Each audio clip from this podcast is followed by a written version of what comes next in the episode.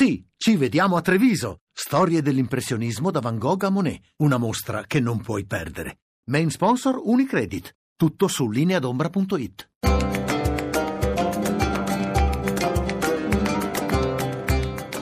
Dialogo con l'Islam.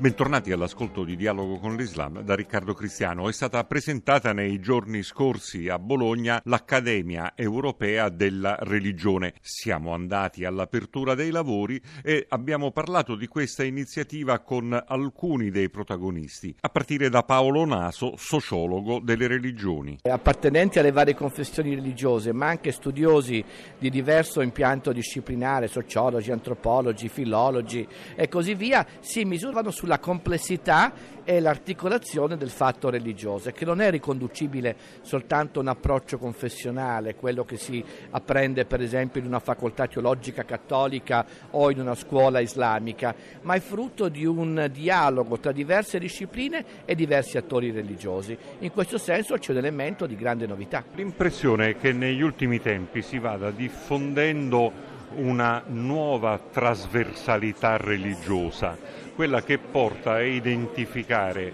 la propria identità religiosa con la propria appartenenza comunitaria in una chiave quasi revanchista. È molto grave che le religioni talvolta si percepiscano come recinti identitari nei quali si coltiva una identità chiusa, addirittura mitizzata, talvolta si mitizza la religione per come la si ricorda nel proprio paese di provenienza 30-40 anni fa, invece anche in altri paesi le religioni hanno processi sociali che le portano ad evolversi. Io credo che la funzione di un'accademia, proprio perché mette insieme voci diverse, anche voci multireligiose e crea una predisposizione positiva all'incontro con l'altro. Noi stiamo scoprendo, diversamente da quanto avevamo immaginato forse all'inizio del secolo scorso, che il fenomeno religioso è un fenomeno socialmente sempre più rilevante e stiamo scoprendo che le religioni possono avere una grande funzione negativa di costruzione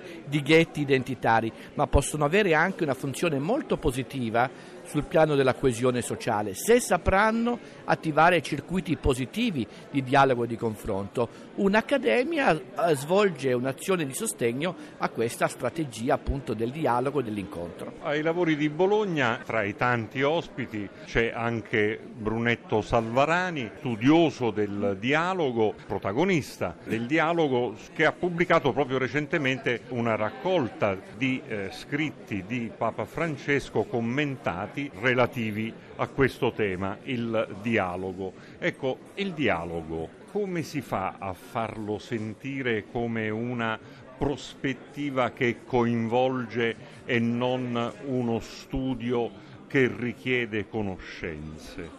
Beh, il titolo della raccolta è Il dialogo come stile io partirei da qui.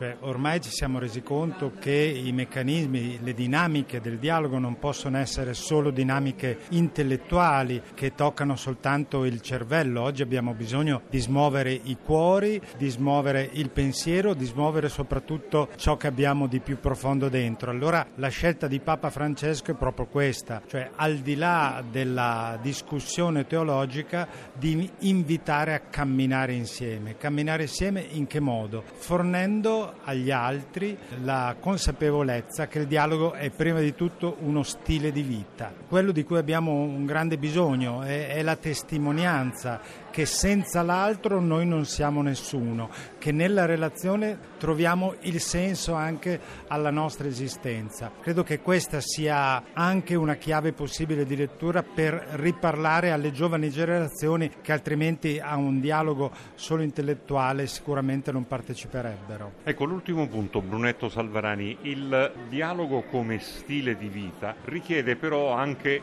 la disponibilità a una visione dell'altro come come portatore di uno stile anche lui compatibile. Se noi sentiamo sempre più spesso ripetere che eh, quelli problemi se li devono risolvere tra di loro, questo tipo di stile dialogante rimane un fatto personale, non è un fatto collettivo. Noi non non possiamo più permetterci di immaginare che ci siano dei problemi che riguardano solo noi o solo qualcuno. Ormai la consapevolezza di vivere in un mondo intrecciato e in un'Italia religiosamente plurale ci deve invitare a cambiare la mentalità, questo è il problema serio.